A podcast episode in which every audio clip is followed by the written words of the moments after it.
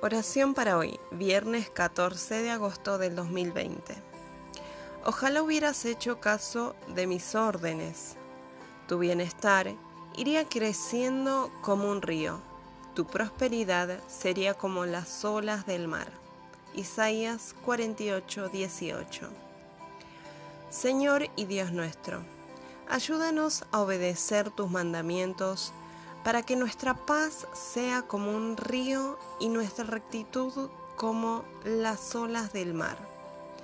Permanece con nosotros por medio de tu Espíritu. Te lo rogamos. Habla con nosotros y dinos lo que necesitamos oír para entender todo lo que nos acerca siempre a ti. Revélanos tu poder para que nos ayude a nosotros y a todos los humanos no nos vamos a desesperar aún cuando estemos bajo el juicio.